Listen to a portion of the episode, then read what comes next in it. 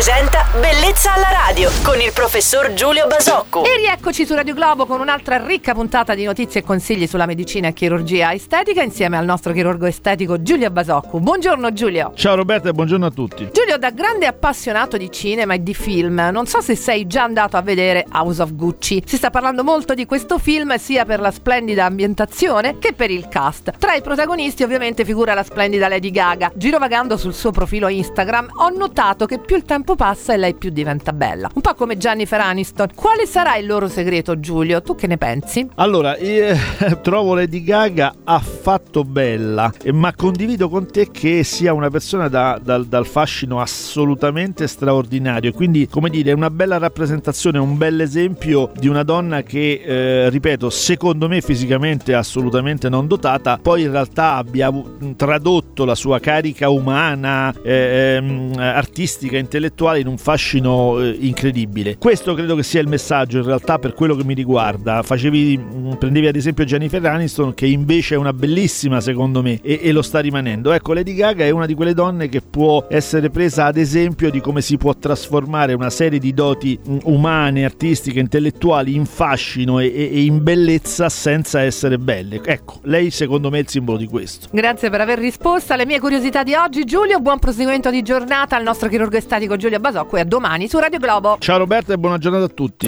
Bellezza alla radio.